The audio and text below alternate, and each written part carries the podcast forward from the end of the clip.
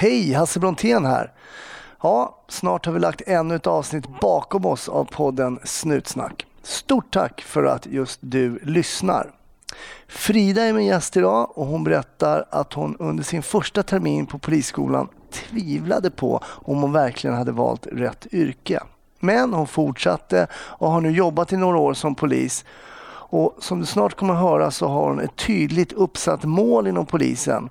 Och det ärendet som hon kommer att berätta om för oss det var nog knappast något som gjorde att det målet blev mindre intressant.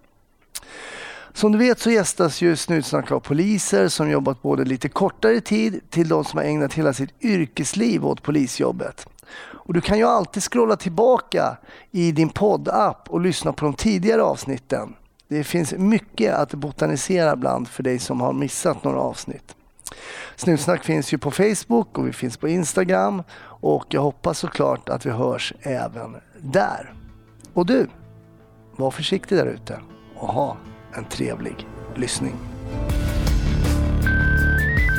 1310 570 kom. 1310 Odengatan kom. Ja, det är uppfattat. Vi tar det. Slut. Bra. Klart slut. Välkommen till Snutsnack Frida! Tack! Det här är så roligt. Jag måste ju berätta den här. Det finns ju en backstory till det här. Eh, jag är ju då i Norrköping under tre dagar och eh, giggar som ståuppkomiker. Och som vanligt har jag ju med mig min eh, portabla utrustning och då brukar jag höra av mig, var är ni i Sverige? Så här, någon som känner någon polis i den här, den här staden?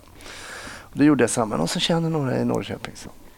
Jag hade även någon på, vår- på vår lista som vi har där över, det var någon i Norrköping. Men det var någon som sa, "Nej, men du borde prata med Frida. Och du har ett ganska ovanligt efternamn. Ja, precis. Men det är taget.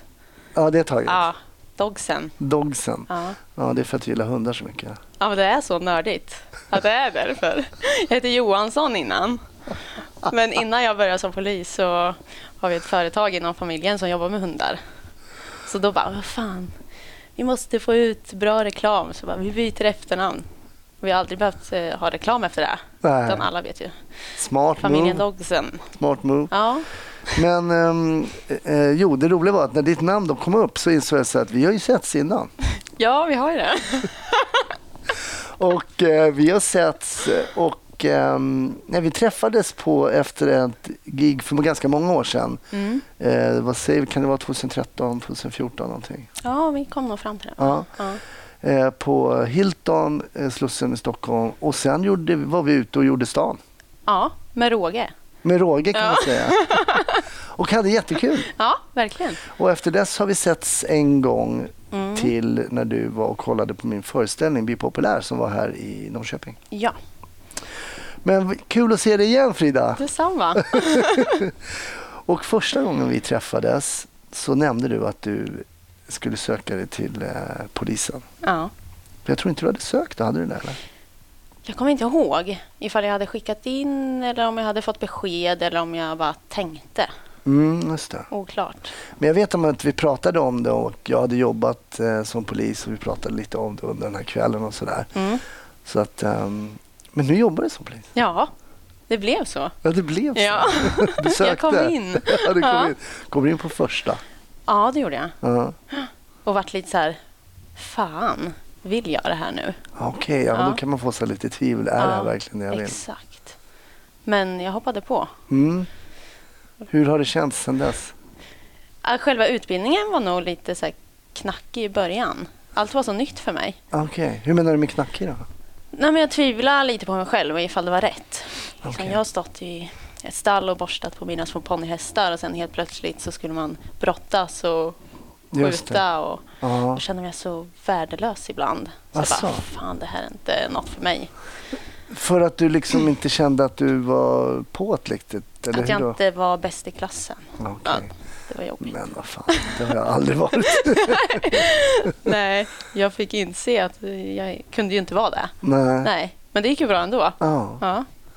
Vad, vad tyckte du var mest liksom knackigt då? Var det just de grejerna som låg längst bort från ryckta ponny? ja, i första terminen, första delen av den terminen var det Mm. där. Mm. Så då tänkte jag så fan jag, jag hoppar av. Så har man ju en mamma hemma som bara, nej Frida, du måste ha en utbildning i alla fall. För, ta den här terminen.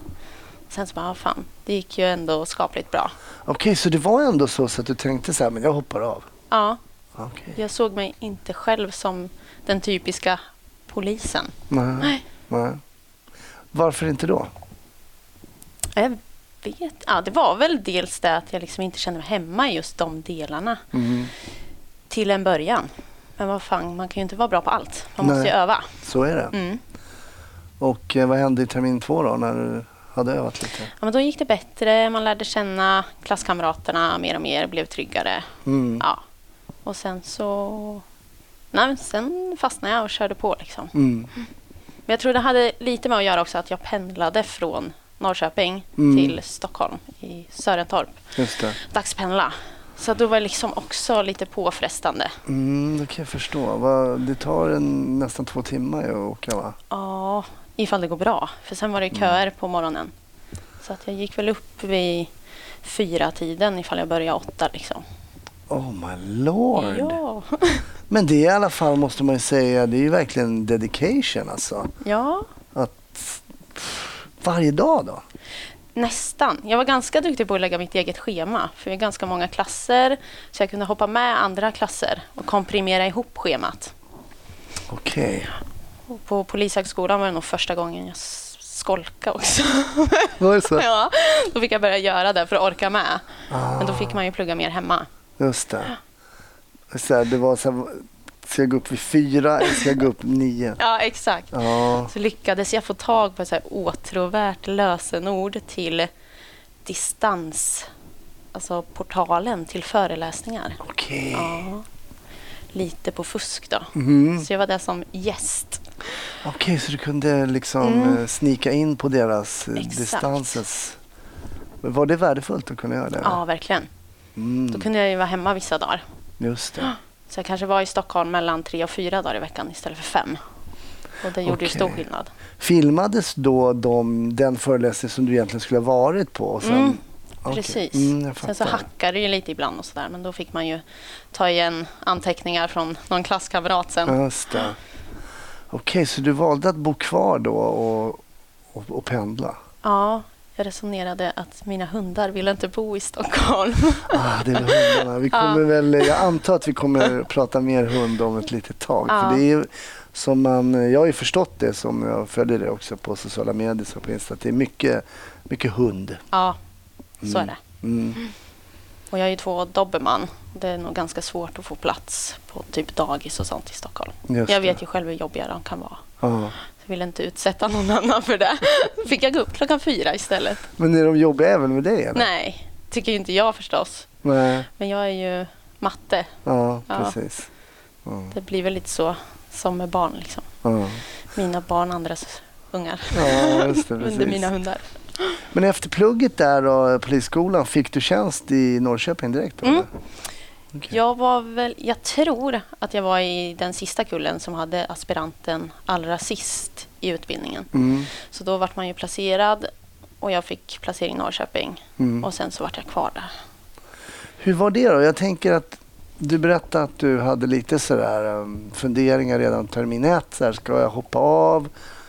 Och sen så, aspiranten kommer ju, då får du ju liksom vara ute och jobba som en, då är man ju polisman. Mm. Alltså du har ju alla befogenheter så egentligen som, Ja. som en polis när du kommer ut. Ändå, fast du inte är polisassistent. Ju. Mm.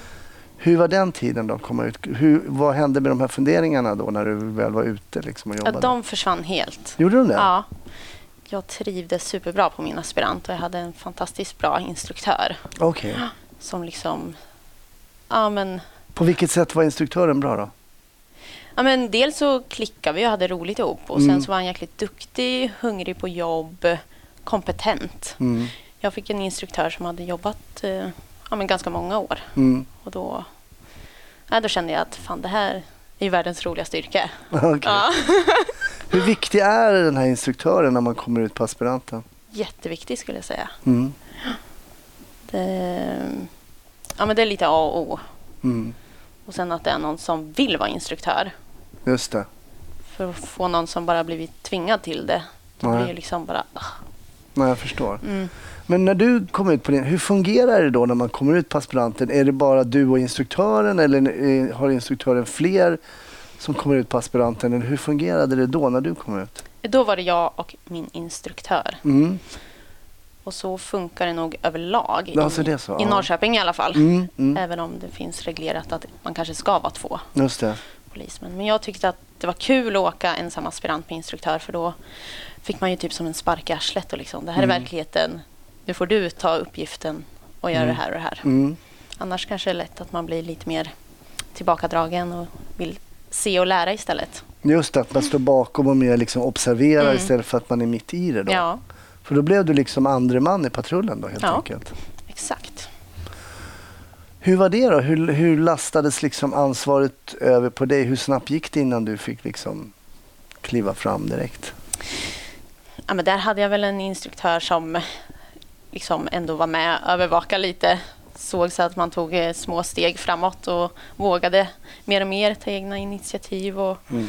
sen så var man ju liksom aldrig själv på någonting. Nej, Utan Nej. fanns ju där som ett stöd. just det, Mm. precis.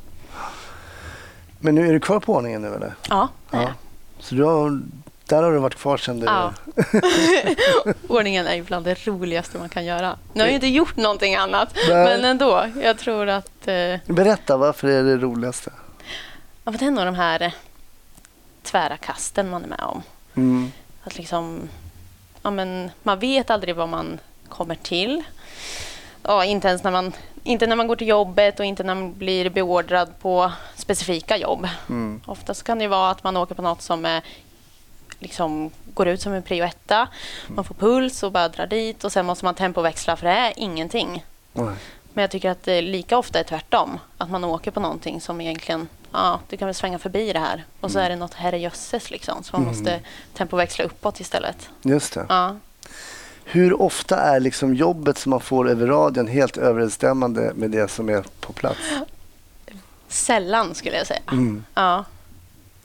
Hur hanterar man det, alltså en sån, en sånt arbete egentligen när man egentligen vet att det man åker på aldrig egentligen kan beskrivas till fullo? Nej. Men det pratar man ju ganska mycket om under utbildningen tycker jag och fortsätter även i riktiga jobbet med mental förberedelse. Mm. Och vi är ganska duktiga på det att prata på vägen fram till jobben. Vad man tror att det kan bli. Mm. Alltså, vad är mest gynnsamt? Vad är troligt? Just det. Och liksom, vad, vad kan hända om det går käpprätt åt helvete? Nej, men, Just det. ja, Typ vad är det värsta som kan hända eller så? exakt. Men hur gör du då? Liksom försöker du visualisera vad som skulle kunna ske och olika scenarion? Eller hur, hur, hur tänker du där? tror att jag går mest på alltså, egna erfarenheter. Mm. Och sen så kan man ju höra ibland på operatörerna. För de har ju oftast samtalet och får den inledande bilden om det är stökigt eller inte. Mm. Så tar man lite av den informationen också. Men eh, ja, det är lite blandat. Hur jag... Man kan ju inte sitta och måla upp värsta scenariot heller hela tiden. Man får åka dit, vara lite på tårna och sen så får man ja, men, öka eller växla ner i tempot Ja, när man väl precis. är framme. Hur, nu har du jobbat, eh, ja, inte jättelänge ju, som Nej. polis. Eh, men skulle, hur länge skulle du säga att det liksom dröjer innan man sätter sin poliskaraktär? Alltså, för det är ju så, man kommer ut, man vet ju inte riktigt hur man fungerar som bäst så att säga, som polis. Man måste ju liksom vara med om lite grejer i min bild. Att man liksom säger, men så här är jag. Mm. Har du format den här liksom Frida polisen som kommer ut? Är du trygg nu i den liksom? Din... Ja, men nu är jag trygg och Mm. jag tror att det började någonstans efter kanske två år ute. Mm. Att då hade man varit med om ganska mycket så Mm. att man ändå kände så här att jag vet att jag kan hantera de flesta situationer. Och jag vet när jag kan frysa ett läge eller, Mm. eller sådär. Men jag känner mig ju fortfarande ganska ny som polis. Och jag gjorde, ja, varit färdig i tre och ett halvt år. Mm. om man inte räknar med aspiranten. Nej, men precis. Nej, men det, det är ju helt naturligt. Jag tänker att det är så precis i alla yrken att det tar ett tag innan man liksom blir varm i kläderna som man säger. Man vet hur man, och hur man själv kanske Så att man uppfatta, uppfattas som man ses, alltså att man inte tror att man skickar ut vissa signaler. Och Ja, att det där man lär sig där lite om hur man blir... eh, Jag kommer ihåg, jag såg ut som en tolvåring när jag började. Liksom. Och Jag fick mycket så här, så jag fick liksom anpassa liksom mitt sätt att prata med folk lite märkte jag. För att de var så här, stick tillbaks till lumpen och, och jag var så himla liten och tanig och sådär. Ja, men det kan man ju märka av. När man Är det så? folk. Ja. Eh, Alltså, dels, jag kommer inte ihåg, men jag var väl 26 då när jag var färdig. Mm. Och, så, och många sa, oj du ser så ung ut. Är du Mm. polis eller du är så liten? ja, just det. Liksom. Och man får ju bara anpassa sitt eget agerande Mm. utefter. Jag har inte samma förutsättningar som Nej. någon som är två meter lång. Liksom. Men första terminen så hade du problem med brottning och sånt där som var ovant. Hur blev det då när du kom ut? För det är inte alltid man bemöts av folk som är aggressiva och så där. Och kanske inte alls ofta, men ibland så vill ju folk inte följa med och de är gripna och måste följa med och så där. Hur har det funkat sen då? Göra RPS-anvisade grepp och sådär? Ja, det kanske inte går hela tiden, men Nej. allt går ju. Liksom, man löser situationer. Mm, Och det är bara det. Får man inte till det första gången så gäller det att inte ge upp. Liksom. mm. Det är ju både för min och min kollegas säkerhet. Ja, men precis. Så att, nej, det har jag inte känt några problem med. Men som sagt var, jag kanske anpassar mitt sätt och min approach när jag går fram till vissa personer. Mm. Liksom att ja, jag kan inte bara dundra på ifall jag känner att den här situationen skulle jag inte lösa med brottning. Men då får man ju utveckla talet istället. Mm. Ja.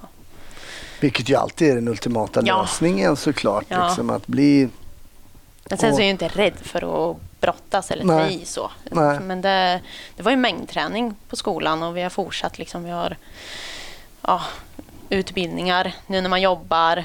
Vi hade länge en eh, kille i våra turlag som hade jobbat som eh, självskyddsinstruktör Mm. i Stockholm. Mm. Björn som skötte lite utbildning på våra liksom, APMer med turlaget. Vad är APM då? Arbetsplatsmöte tror jag att det står för, just men det, lite så här utbildningar. Ja. Och, Så då körde ni extra brottning? ja, exakt. Vi lära oss Eller jucket eller- och allt möjligt. Ja, vad, vad kallas det? Svan, halsen och... Ja, inte så mycket svanen med björn, utan då var det mest säkerhetsbälte och juck. Vad är juck? Vad då för juck? Ja, men juck är ju min favorit. Ett stadigt tag, liksom, man kommer bakifrån och kör som ett bilbälte över ja, den här personens axel och greppar tag under den andra armen. Och sen så juckar man till den i ryggen för en balansbrytning. Jaha, Ja. okej. Någon form av sånt som man tappar balansen. Precis. Liksom. Funkar de gånger jag behövt göra det. Nej, men och det är precis som du säger. Det handlar väl om mängdträning liksom och, och övning och sådär. Och hur man ska hålla och tricks. Ja. Och, och att få en person i balans är ju aldrig fel om man vill få ner dem på marken. Nej, och precis. Mm. sådär. Det är ju en ganska bra trick. Ja. Ja, ja men okej. Vad- Men du säger att ordningen är det roligaste då och allt sånt där. Men har du någon målbild? Kommer du vara kvar på ordningen tills du går i pension? Jag vet inte, jag har ju fått för mig att jag ska vara ute i alla fall hela Ja. tiden. Men eh, det kan ju ändras. Jag eh, fick ett ryck och sökte faktiskt en narkotikagrupp här. Ja, mm. Som jag tyvärr inte fick. Men eh, jag har fått chansen att i alla fall få några pass Ja. och hoppa in när det är mycket folk på ordningen. Att jag kan liksom... Ja, hur kändes det då, att ta sig uniformen? För det var civilt antagligen? Ja. Ja, men det, så jobbar vi ganska ofta i Norrköping. Är vi mycket folk på ordningen, eller Mm. mycket är vi aldrig, men att det finns chans att jobba civilt ifall man vill. Mm. Ifall man tar kontakt med yttre befäl först eller om yttre befäl kontaktar någon i turlaget och frågar kan ni köra civilt idag? Mm. Ifall man har något speciellt. Så att det har jag jobbat lite med tidigare. Ja, hur känns det då? Köra och liksom inte ha den här uniformen och ändå vara i tjänst liksom. Ja, men det är lite ovant, ett litet annat sätt att arbeta. Men en jäkla utmaning och utveckling som polis. Mm. Det är därför jag sökte den här narkotika. För liksom pusha sig själv lite. Mm, mm. Jag tror att man blir jäkligt kompetent Mm. att vara med i den gruppen. Mm. Kul. Mm. Ja, men det går ju att söka igen, Ja, eller hur? ja. Men jag sökte hund också, Ja, såklart. Såklart. Ja. ja. Heter man Dogsen så Ja, exakt. måste man göra det. Ja. Ja. Eh, Så att jag var nu för tre, fyra veckor sedan och jag gjorde fystest. Ja. vara ute och orientera i x antal timmar i mörkret. Okej. Mm. Och blev godkänd, så nu får vi se vad nästa steg är. Åh, vad spännande. Ja, Så då kanske du blir hundförare? ja kanske. Jag hoppas ju det, Men eh, såklart. du har två dobermans nu. Ja, Men eh, ingen av dem kommer ju bli polishund väl, eller? nej. Det, dels är den ena för, alldeles för gammal Okej. Och sen så tror jag att det är tufft att komma som helt ny hundförare och säga jag ska ha dobermann. Mm, jag förstår. Mm. Och det är ganska, det har vi hört också i podden, det är ganska tuffa krav på de här hundarna. Mm. De ska klara liksom att inte bli rädda och de ska gå ner för såna här trappor med ståltrappor med hål i och allt vad det Exakt. är. Ja. jag har varit med på några tester och man ställer väldigt eh, höga krav. Men det Ja. är klart, ska de klara av jobbet så krävs ju det. Ja. Men är du helt låst vid dobermann som hundras eller? Privat är jag det. Ja, det är det. Ja, då, kör jag, då tävlar jag med mina dobermann. Mm. Men som tjänst så tar jag den hund som jag blir tilldelad. Ja, jag skulle bara det. bli glad ifall jag kommer in. Ja, just det. Men skulle jag få önska så chefer. Mm. Mm. Då blir det tre hundar hemma då. Ja, inte jättepopulärt hos min sambo. Är det så? ja, men eh, Han är allergisk. nej, då hade jag aldrig dejtat honom. Ja, ja, jag förstår, jag förstår. Det var det första du kontrollerade. Ja, exakt. Nej, du allergisk. Ja, Nej, men det, han får stå bakom mig i det här och stötta mig. ja, Ja. det hoppas vi verkligen. Ja. Man får fysen först då, och, så att man klarar den. Mm. Och sen ska man vidare på något sätt. Ja, då. precis. Då är jag kallad på intervju. Mm. Och ja, det vet jag ju inte alls vad det innebär. Mer än Nej. att jag ska bli intervjuad. Ja, men precis. Men eh, hundar lär det väl inte råda något tvivel om att du kanske kan dem då verkligen. Vad tävlar du med dina dobermans då? Vad är det för någonting? Eh, IGP heter det nu. Eh, Så att eh, det är spår, lydnad och skyddsarbete. Okej. Ja. Sen så lever jag ju fortfarande på lite gamla meriter. Min, jag och min eh, före detta hund var ju ja, men ganska duktiga. Mm. Men sen nu när jag börjar som polis så är det tiden som eh, brister lite med hundträning och Mm. sådär. Men Jag jag har i alla fall gjort eh, ett förtest som man måste göra med min hane, Okej. min Walter. Så att förhoppningsvis blir jag nya stjärnan. Ja, spännande. Mm. spännande. Jag brukar alltid be min, be min gäst och ehm, berätta en händelse eller någonting som man varit med om. Liksom. Och vad har hänt på de här tre och ett halvt åren? Vad, vad skulle du säga, har du någon sån som sticker ut för dig? Mm, jag har ganska många saker som sticker ut men den som Mm. jag kommer att tänka på just för att vi är inne i det här temat med hund. Mm. Det var väl ett ärende jag var med där jag efteråt kände att så här, fy fasiken, hundförare, det är där jag ska bli. Liksom. Berätta, vad, varför kände du det? Då? Och då var det, jag tror, eller det var vinter, det var Mm. lite snö ute minns jag. Och jag var relativt ny. Jag var nog precis färdig PA med ja, ett par månader då, i tjänst. Mm. Och så var det utsättning, jag tror jag gjorde kvällspass. Och så går det ut eh, ett larm då som eh, säger att det varit inbrott i en villa i Finspång Mm. strax utanför Norrköping. Och jag ska åka med en kollega som heter Sturup. Och på utsättningen så säger han bara, ah, men vi tar det där Frida. Ja, absolut. Så vi dundrar upp där. Och vi har en hundförare som åker med. Som heter Petter Kesselmark med sin Gunnar.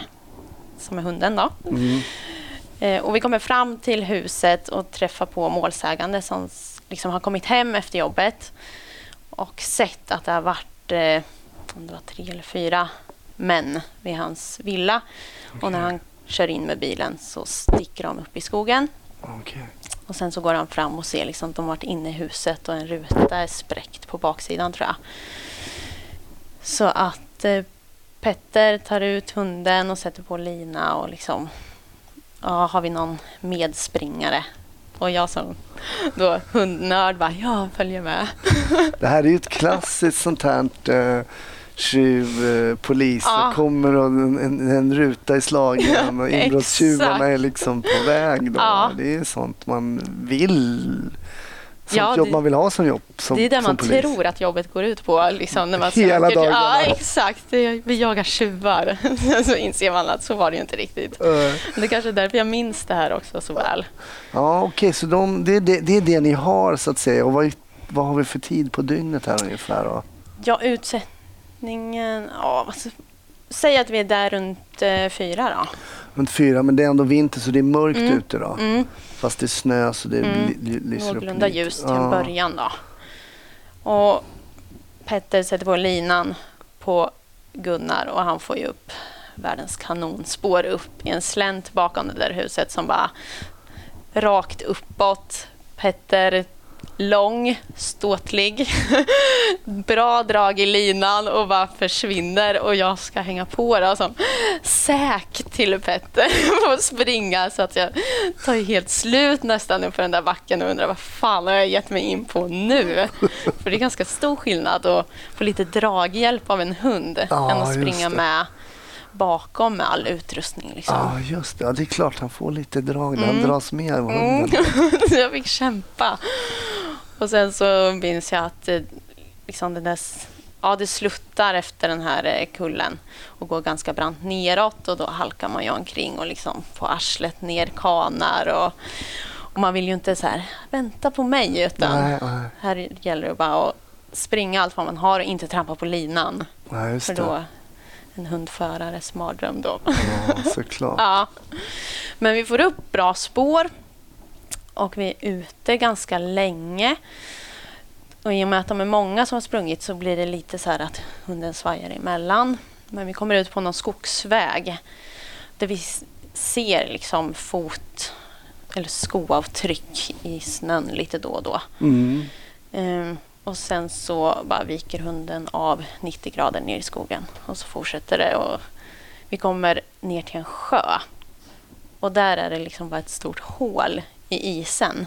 Oj. Ja, så vi bara fan, vad, vad är det här nu? Har de försökt ta sig över eller har de vikt av här med strandkanten och då får man göra slag liksom med hunden. Och i och med att vi såg det här hålet vill ju inte vi ge oss ut. När du menar slå, alltså slå att man... Att man kanske backar lite och ser om hunden får upp något spår Ja, kring det. Ja, jag Alltså, förstår. Ja, Okej, man får åt en annan tillbaks. riktning. Ja, jag fattar. Mm. Ja. För vi vågar inte ge oss ut när vi ser att isen har liksom spruckit och det är hål. Mm. Men sen, det var inte jättemycket snö, men vi kunde ändå liksom tyda att fan, då måste jag liksom kanat på isen efter att ha trillat i. Mhm. För när vi liksom tittade bortåt så ser vi ett till hål på andra sidan sjön. Där de måste liksom ha rest sig upp och isen har spruckit igen. Då. Ah. Och då har vi en till hundförare som har kommit till Finspång. Så han åker till andra sidan sjön och försöker få upp något utgående spår därifrån. Medan vi fortsätter att göra det här slaget och vi får ett spår åt andra hållet. Så vi drar åt andra hållet. Jag och Petter får fortsätta springa. eh, och sen så kommer vi ut vid något hus och jag springer fram och knackar på för att fråga om de har sett något för då har vi lite tapp på spåret. Just det. Eh, varpå en kvinna öppnar och säger nej men jag har precis varit ute med, med min hund. Så att då är det det spåret vi har följt. Ah. Okej, okej. Så då resonerar vi att nej men de har nog tagit sig över sjön allihopa. Och eh, burken på andra sidan hundföraren, han hade inte fått upp någonting men han låg och trålade i bil liksom. Du se. Så just nu i det här läget så vet ni ingenting var Nej. de är någonstans? Nej, exakt. Och så blir det. Vi åker ju alltså ledstänger som det heter. Man åker på vägar med bil för att se ifall man påträffar något intressant. Och vi bara fasiken, hur svårt ska det vara att hitta dem? Mm. Men efter x antal timmar när vi har försökt leta så kom vi fram till att nej, men vi måste åka och börja avrapportera här ärendet. Mm. För att det finns ju ganska mycket att skriva. Vi hade spärrat av deras hus för teknisk undersökning. Så att vi åker till Finspångs polisstation, en mindre station. Och tänker ifall, ja, men ifall det är någonting så är vi i närheten. Mm. Och Sturup hade då skickat iväg målsägande till ja, men någon bekant där de kunde sova under natten i och med att de inte fick gå in i huset. Just det. Och då ringer de till Sturup och säger att vi är på väg till Grytgöl och vi ser fyra killar längs med vägen och den ena har en knallblå jacka. Jag är säker på att det var en sån jacka som jag såg vid huset. Så vi drar ju korten från datorerna och rusar ut till bilarna och dundrar upp mot Grytgöl som är en bit utanför Finspång, ännu mer på vischan. Och de har liksom försökt hålla visuell på de här männen. Mm. Eh, men de börjar ana oråd, eller vad säger man? Mm. Ja.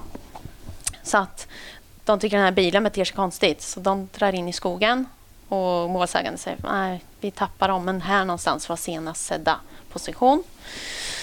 Så då har vi ju Burken, hundförare, med. Petter har slutat för passet, så han har åkt.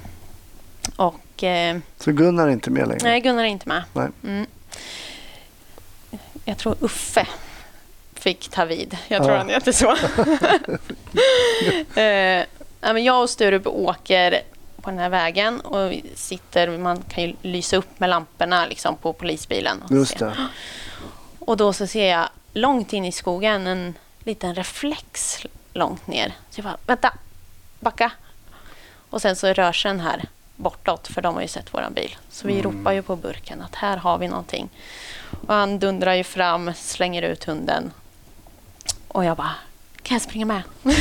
ja, det är okej. Och snabbt så får vi upp ett bra spår. Och sen så tror vi att de har gömt sig för att han gör slag runt ett hus. Och sen så kommer vi till någon bod ute. Och då så liksom bara rasslar det till och sen så ser jag bara en ryggsäck som blir slängd. Och sen så springer det liksom folk åt alla håll. Ja. Så jag säkrar den här ryggsäcken och tänkte den här måste jag ta för det är säkert stöldgods. Och den är fullproppad med grejer så att den är så jävla tung. och sen återigen då ska jag springa efter hundförare som har bra drag i linan och bara försvinner i en jättetät granskog och där Åh. springer jag bakom och bara helvete. Ehm, så vi får upp spår efter en som hunden väljer. Men det är sån jättetät granplantering så man ser inte längre än kanske 50-60 centimeter. Jäklar. Ja. Ehm, så den kämpar sig fram där. Och sen så hör vi bara däckskrik. För min kollega i bilen, Sturup, han åker ju ledstänger för att, med blåljus för att stänga in dem. Liksom, eller Ah, det. trycka dem. Och sen så hör vi bara på radio bara helvete, jag nästan körde på en. Så bara, ja. Då väljer vi att vända för vi har ju inte någon visuell på den vi spårar. Nej. För den som Sturup nästan har kört på, han försvinner ju ner i diket. Han kravlar sig ner och bara rusar iväg. Så då tar vi eh, Uffe dit med burken och sen så sätter han igång ett nytt spår. Han får ju in mot en villa. Där de håller på och renoverar. Så jäkla mycket bråte överallt. Ja. Men sen så går liksom inte hunden vidare utan han står och man liksom ser att han har vittring i näsan och tycker att det är någonting här. Och så säger han, nej jag vågar inte släppa in hunden här för det var ju så mycket renoveringsplankor med spik och skit. fattar. Så att då fick vi börja söka, liksom jag och Sturup och längst inne i en carport så ligger en och trycker under massa virke. Så att då får vi klättra in där och sen Ja, man har ju sånt jäkla adrenalinpåslag när man träffar på den där stackaren som ligger där. Och mycket riktigt så var han ju liksom blöt upp till skrevet ungefär. Eh, Så han blir ju gripen där på plats och vi försöker få fram vart hans kompisar är.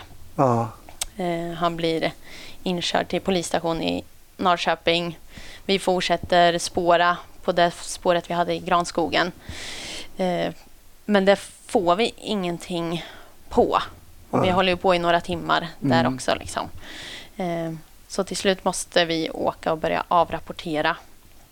Och sen så hörde vi att burken hade stoppat en bil med en eh, ja, rumänsk man som körde och det var ju en rumänsk man som vi hade gripit också. ja, just det. Och, ja, han luktade diesel kommer jag ihåg och det var diesel som hade blivit stulet från ett annat hus i närheten när någon Ah. ringde in och såg att liksom polisen var där och jobbade. Ah, Så att vi kunde ändå binda dem till eh, båda inbrotten. ah, bra. Mm.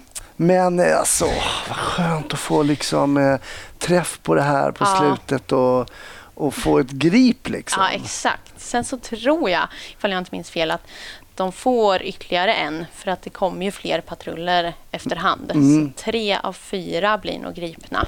och sen så lyckas man identifiera den fjärde och höra honom. Och så. Okej. Så, ja.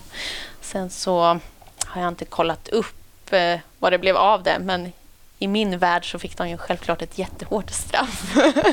Sitter i finkan nu och kommer aldrig göra om det. Äh, och så, så, ajabaja sa Men eh, på, på ett sätt tycker jag den här historien, dels så kan jag verkligen förstå att du ville bli hundförare efter det här Mm. eftersom du, ditt liksom brinnande intresse för hundar Ja. och sen få göra det här eh, löpet och nästa gång vet jag om att du får draghjälp av linan också.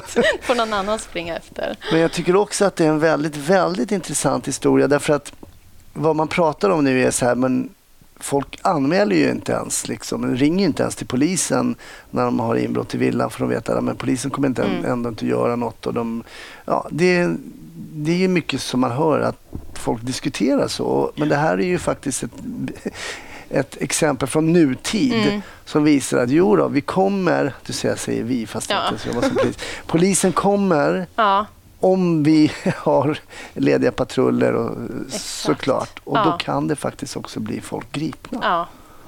Ja, det vet jag. Vi fick något mejl från någon utredare i Finspång efteråt att målsägande var så himla nöjd med hela insatsen och liksom hade inte räknat med det här pådraget. Så det är alltid kul att få att allmänheten faktiskt känner att vi fanns där för den. Precis, Mm. så det, det är ju det lite då så man känner som medborgare att vi betalar ju mycket skatt och Mm. vi vill ha hjälp när vi är sjuka och vi vill ha hjälp när vi får på käften eller när någon bryter sig in i vårt hem och så. Då, det måste man ju få känna liksom. Och det tycker jag är häftigt att höra att ni la ner det här jobbet och till slut också fick dem.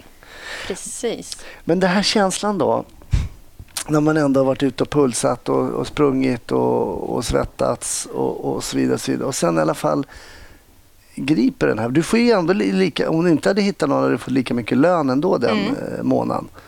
Ja. Men, men eh, den här känslan ändå liksom hitta den där inne i carporten där. Ja, men det är ju lite syftet till varför man blev polis. Liksom. Som jag sa förut, det var ju lite min naiva tro. Jag var inte alls insatt i vad polisen gör. Jag sökte polis skulle bli hundförare, punkt slut. Mm. Men liksom att på något sätt så tror man att vi jagar tjuvar hela dagarna. Och då vet jag att Sturup sa så här till mig att Frida, lev på det här länge nu. För det här tjuv och polis, det händer inte ofta. Just det. Och nu, bara, nu fattar jag vad han menar, för jag har ju inte haft någonting efter det som har varit i liksom... I samma klass. Nej, precis. Aha. Nej, det var ju nästan flera timmars, timmars jobb Mm. liksom. Mm. Men det glömmer man ju bort där och då. Man, man blir ju nästan konad på att man ska ha dem. Liksom. Ja. Man hade ju kunnat springa många timmar till i de där skogen.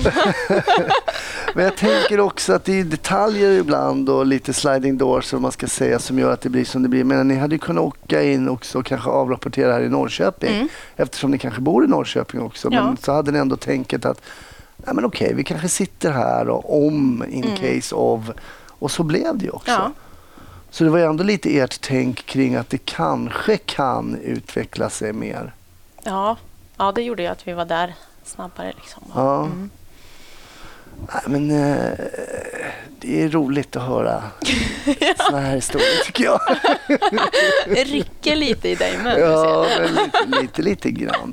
Nej, men jag tycker, och jag sticker inte under stol med det, jag tyckte det var en ynnest att fånga bovar. Ja. Alltså, jag tyckte det var...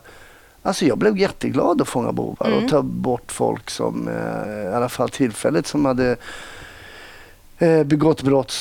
Sådana ville man inte liksom ha på gatan och det tyckte jag var, det kändes bra när jag gick hem om man hade fångat en bov. Vill man inte fånga boar som polis då kanske man är lite fel ute. Ja. Alltså i alla fall om man jobbar ute. Mm. Absolut. Ja. Absolut. Mm.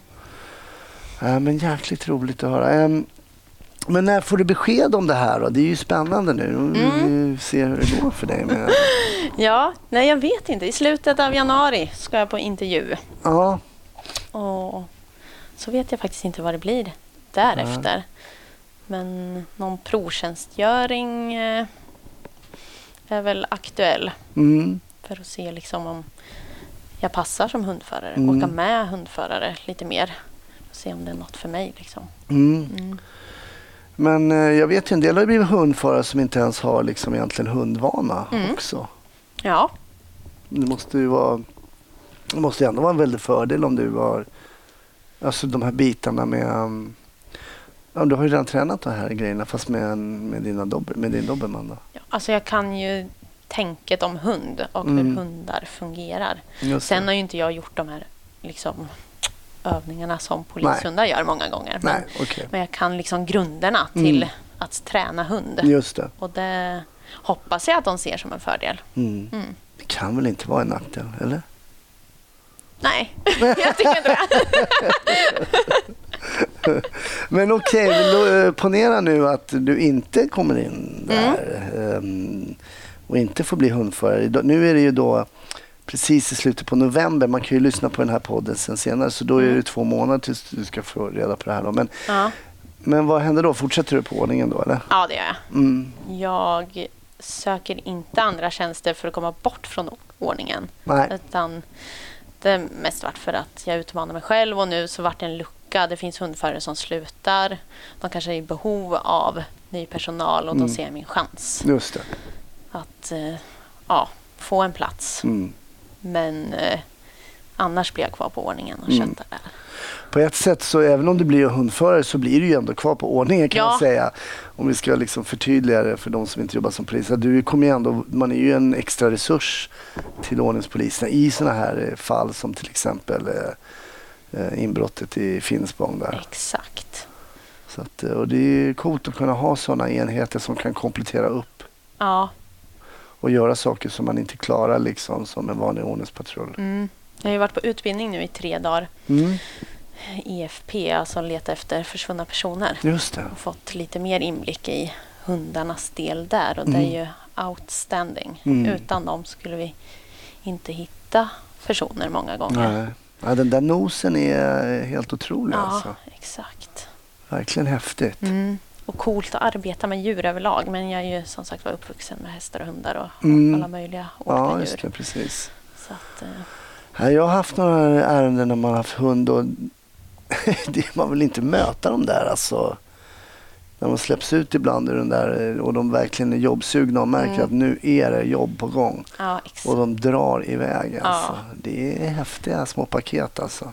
Jag har fått sett någon bild på en mans vad. Som, Ja. Han hade inte så mycket vad kvar efter att det varit och stulit lite saker på företag här i Norrköping. Ja, jag har sett eh, faktiskt en bild också när en hund har tuggat på insidan av ett Ja. lår. Och jag kan säga det där var inget man bara satte två stygn på utan det krävs nog liksom en operation. Ja, Nej men när hunden biter tänker jag inte på liksom den tar i. ja. Och blir ofta exalterad och låst i det här beteendet. Ja. Liksom jakt först och sen kanske det här döda. Mm. De är svåra att få släppa. Ja men precis ja. Ja. Ja, ja häftigt. Ja, häftigt med djur. Jag tycker det är riktigt coolt. Mm. Och jag håller tummarna såklart att du Ja. eh, kommer in.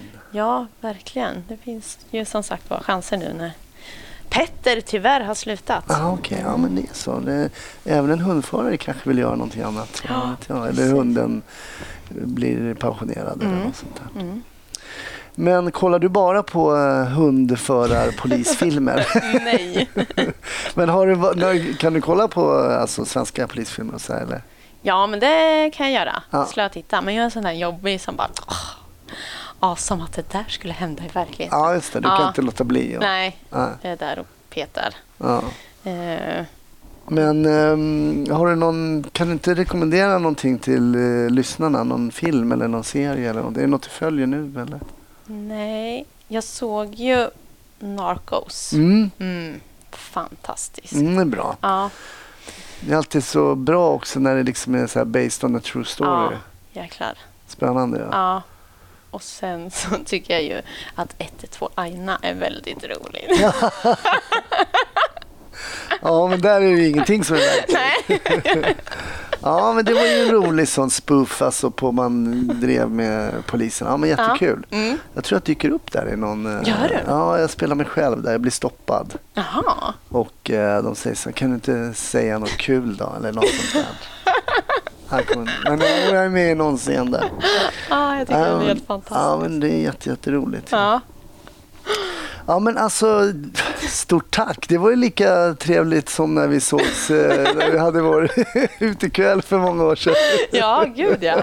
Göra Fast på, oftare. På, på ett annat sätt. Stort tack att du ville gästa. Ja, kul att få komma. Tack. Ja, blir Frida hundförare i framtiden? Det återstår väl att se och kanske får vi möjligheten att återkomma och ställa frågan. Nästa vecka en ny gäst, nya historier som en av våra poliser har varit med om där ute i den så kallade verkligheten. Vi hörs om en vecka. Ha det bra fram tills dess. Hej då!